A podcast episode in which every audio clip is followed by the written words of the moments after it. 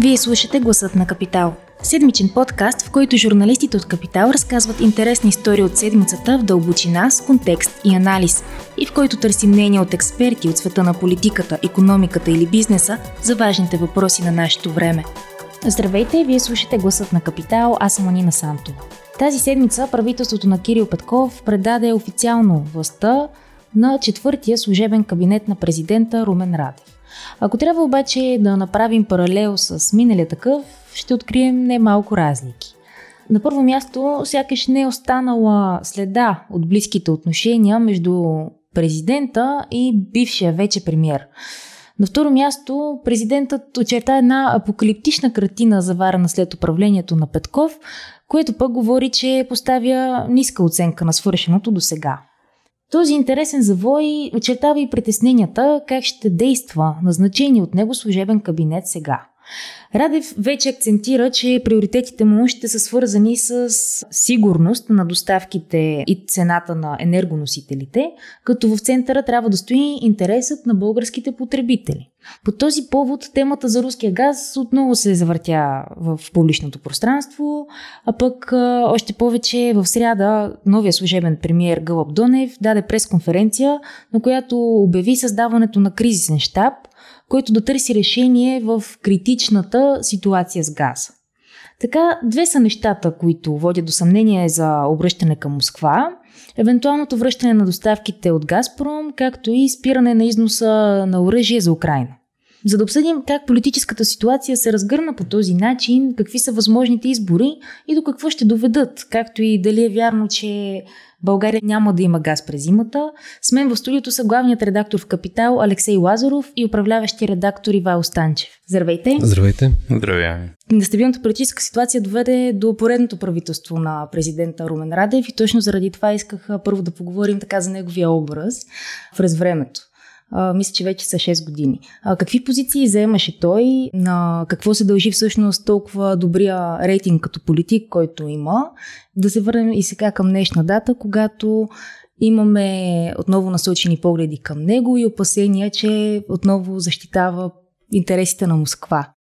Румен Радев изживя много сериозна трансформация през последните години. В началото, когато стана президент, може би заради това, че беше номиниран от БСП и заради изказванията му по време на кампанията, всички бяха, повечето хора бяха абсолютно убедени, че той е силно проруски политик. След това, когато той взе много ясна позиция срещу корупцията, срещу Бойко Борисов, срещу главния прокурор, тези обвинения за защита на проруските интереси някакси бяха, бяха забравени. И, и това до голяма степен, между другото, му помогна да спечели втори мандат. Той е, може би, единствения президент, не че те са били много в новата история, но един от много малкото политици, за който са гласували и десни, и леви, и сини, и червени. Това е много рядко качество. Но сега, след началото на войната в Украина, отново упреците, че той защитава, взема проруски позиции, стават много, много силни. Просто той се завъртя се абсолютно на, до, до посоката, до мястото, в което беше, когато го избраха за, за президент. И това е доста интересна трансформация. Те не забравяме, че каза, че Крим е руски на дебата с Гърджиков, нали? Смисъл, още преди войната Абсолютно. той си беше проявил в, Абсолютно, да. в да. тази посока. Факт, да, не е само, само войната, но позициите, които вземаше, изказванията, които правеше покрай началото, покрай руското нахлуване в Украина, а поне в България бяха доста проруски. В чужбина, между другото, той си говореше абсолютно правилните, от моя гледна точка, неща. Но м- съмненията, че той има проруски настроения в него и ще защитава проруски позиции, са важни, защото това служебно правителство е, може би, първото, в което той участва толкова много, смисъл той, ще, той е ангажиран а, прекалено много и инвестира прекалено много лични и политически усилия в създаването на това правителство, в него с негови лично доверени а, хора и това правителство ще изпълнява политиката, която Румен Радев а, формулира. За предишните това не беше точно така. А, кабинетите, в които участваше, участваха, например, Кирил Петков и Асен Василев, имаха огромна свобода в действията си а, да правят каквото, каквото преценят Следващия също, според мен, имаше до много голяма степен самостоятелност. Нали, имаше някаква форма на контрол, но министрите имаха много по-голяма степен отговорност за собствените си действия, докато сега политиката на правителството изглежда формулирана от, от президента и ще бъде налагана от, от него. Да, три са линиите, които звучат притеснително в тази посока. Вече споменахме за колебливата му позиция за Украина, но и атаките срещу износа на оръжие също са доста интересни. Тук идва въпроса дали това е част от вината между Радев и председателя на БСП Корнелия Нинова или вероятно има възможност служебния кабинет да ги спре. Какво мислите вие? Ами аз мисля, че това са двете възможности. От сега не можем да кажем кое, кое ще се случи. Но сигурното е, че ще разберем истината дали Румен Радев защитава откровенно проруски позиции или ще го разберем по това дали доставките на оръжие за Украина ще, ще продължат. А това между другото е въпрос, който не засяга само Украина и неговата политическа позиция, засяга и, и българския военно-промишлен комплекс, защото в момента заради този конфликт там са заети ужасно много хора. Българските военни заводи работят в 24 часов режим им произвеждат непрекъснато оръжие. И спиране на доставките ще означава намаляване на, на тяхната заетост, съответното отражение върху, върху хората там. Но какво ще се случи от сега не може да се каже. Сигурност. Но ще разберем. В близките дни със сигурност. Близките много дни. бързо да, ще се случват и, нещата, и е моето усещане. Точно така. Да. А, няма да има седмици, в които да са настройват, да влизат в час, да се запознават с управлението. Според мен той, този кабинет, или поне голяма част от него го е подготвил много по-рано, с ясни цели, ясна политика, която те още от първи ден започнаха да следват с извънредните брифинги, с заявленията, които направиха, така че аз очаквам развитието много бързо да се случи. Да, едно от първите, всъщност май първото нещо, което направиха, беше очертаването на една доста апокалиптична картина, свързана с това, че а, зимата ще е тежка, че няма да има доставки на газ. А, и точно заради това иска да те попитам, вярно ли е това твърдение, основателно ли е? Както и Алекс каза, то нали, трудно е да гадаем бъдещето какво ще се случи, защото при евентуално сваляне на напрежението в Украина ще стане така, че има абсолютен излишък на газ в Европа. И като цени, и като количества. Чуват се някакви такива прогнози също нали, за към ноември, декември. Има и обратното. А, истината е, че това, което аз искам и обяснявам на познати приятели и хора, които говорим на темата на газ, е да разберат, че в България газа не е основна движеща сила на економиката и той не е от ключово значение за, за България като суровина. По-малко от 10% от общо енергийно потребление е природен газ в България, производството на ток той почти не участва. Единствената му голяма и важна роля е да захрана топофикация София която, както знаем, ако не работи, няма да има как всички хора в София да се топлят на ток, просто защото мрежата не е разчетена така, смисъл, няма дори да си купят печки в къщи, няма да могат да ги използват, защото мрежата няма да издържи. И това е големия проблем. Сега, разбира се, има възможност топофикация София да работи на мазут. Това ще замърси mm. въздуха в града поне една зима. Въпрос на ситуация. Най-малкото азерския газ, който имаме по договор, е напълно достатъчен да задоволи нуждите на топофикация София, така че по едно държавническо решение може това да не се случва, нали? да няма никакъв проблем в, в това отношение. Другите големи консуматори още от миналата година не ползват услугите на Българгаз. Това са големите торови заводи, Лукойл Нефтохим, стъкларски заводи. Всички те снабдят от свободния пазар, какъвто е пазара на газ в цяла Европа и България включително. Така че дали Българ газ е осигурил или не е осигурил кораби, тръби, договори и каквото и да е, не означава, че газ няма да има. Напротив, има други частни търговци, които на съответната цена при нужда и при клиенти биха могли да доставят газ от където поискат. Така че газа не е тази е, хаос, разруха, студено, гладно, както примерно въжи за Германия, нали, защото там при тях газа е основна част от економиката и основното средство за отопление и за снабдяване на топла вода на домакинствата. Нали? Там е друга концепцията. При нас не е така. Няма такъв е, голям риск. Това, е, това са чистите факти. От тук на сетне, ако някой иска да създаде риск, да създаде хаос, той може да го създаде политически, както си поиска. Нали? В смисъл, можем да говорим по цял ден по телевизията как е много зле положението, да излизат работодатели да казват, работодатели, които не ползват газ, да казват как ще затворят 250 хиляди работни места, като спре газа. Така че от тази гледна точка е въпрос на по-скоро политическо говорене, отколкото на, реален, на реална опасност.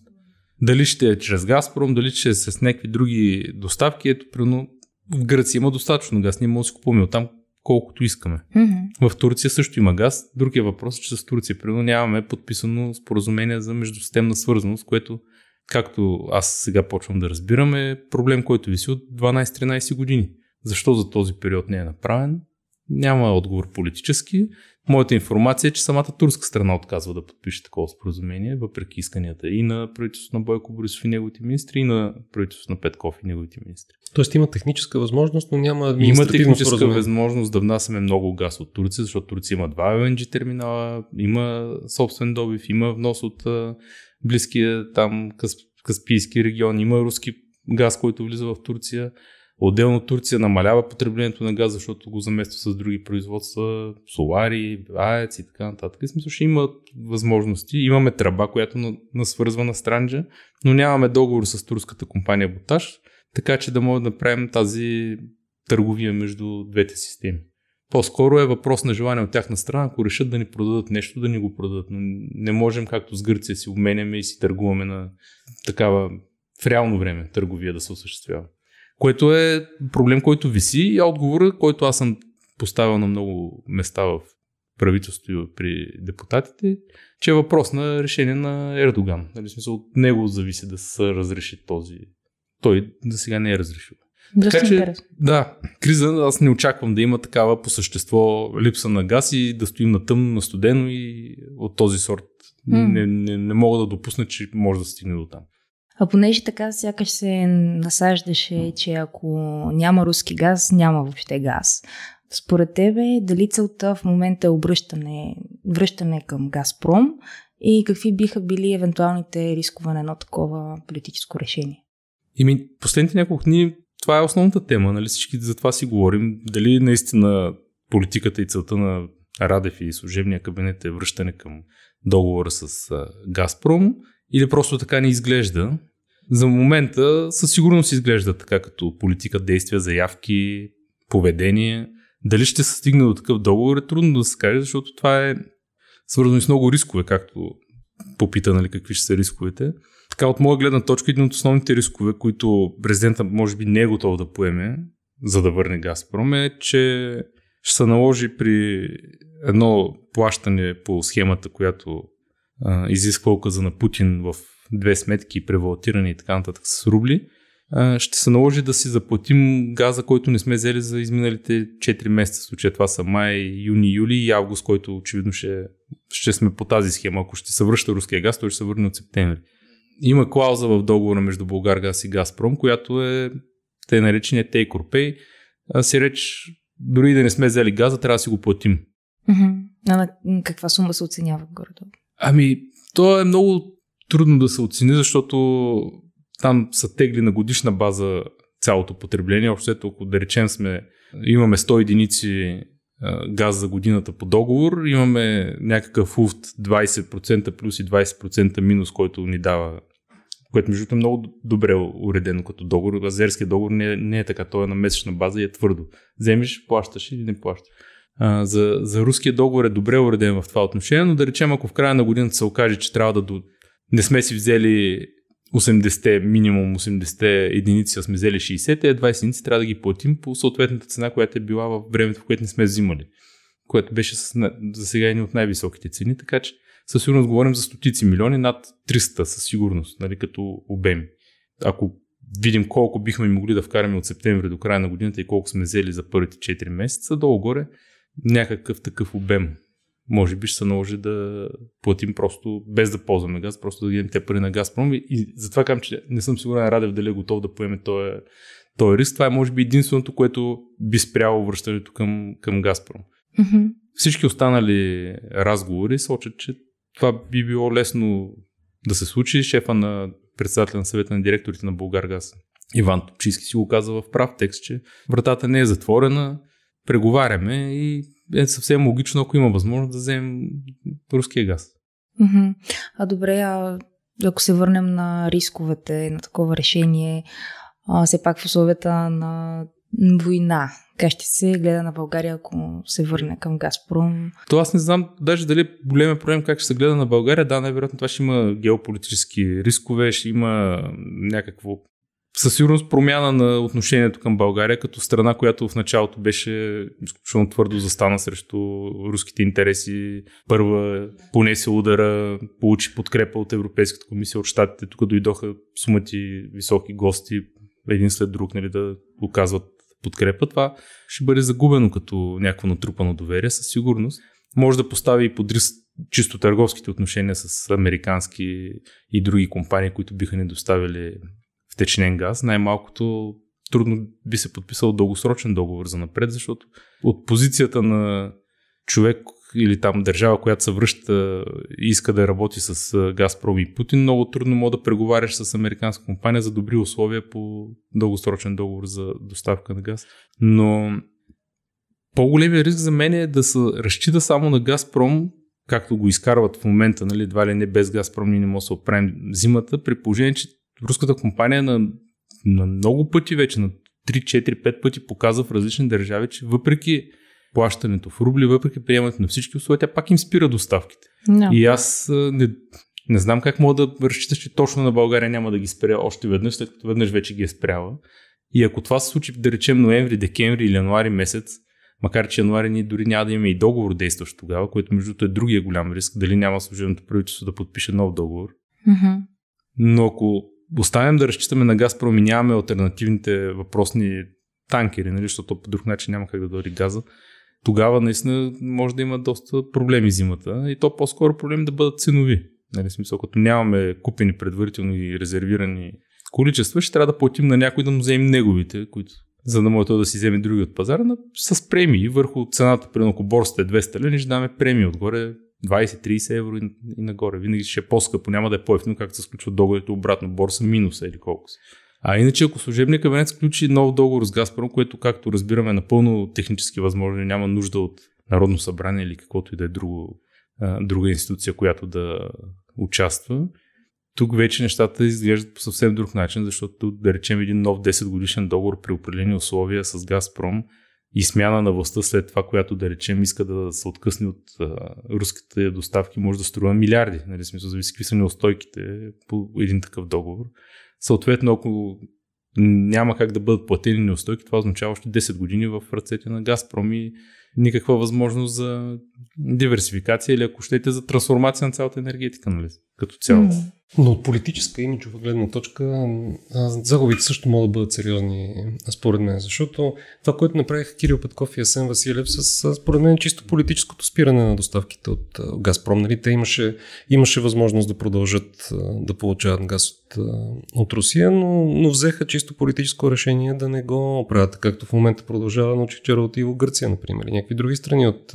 Да, за Гърция много интересно било, аз това също не го знаех те, когато Путин издава указа на 31 март и казва така и така в следващия месец, че се промени схемата на плащане, те плащат предварително за два месеца напред аванс. Mm. И всъщност те си осигуряват достатъчно време, за да видят как ще се развият нещата, какво ще направят германците, какво ще направи Европейския съюз и как ще действат, за да знаят как да продължат да плащат след това.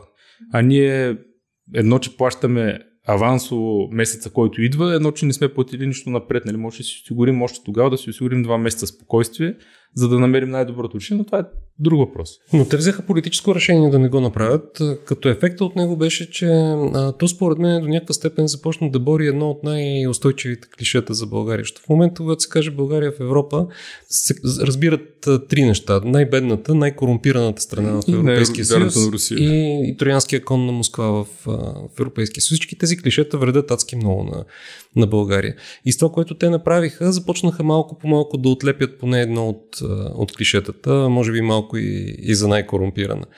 И ако а, сега има обръщане на тази политика, ако ние се върнем обратно към, към Газпром, това действие ще изглежда като, действие на Кирил Петков и Асен Василев ще изглежда като просто някакво моментно отклонение mm. и дори някой след това да се опита отново да се опита да бори да. това клише, ще му бъде три пъти по-трудно, защото всеки ще очаква след него да се върне някой, да дойде някой друг и да върне обратно курса на страната към повече на изток. А, така че това е, а, според мен, имиджовата щета от обръщането на политиката на, на служебното правителство би била доста сериозна. Аз не знам вътрешно политически как би това се приело.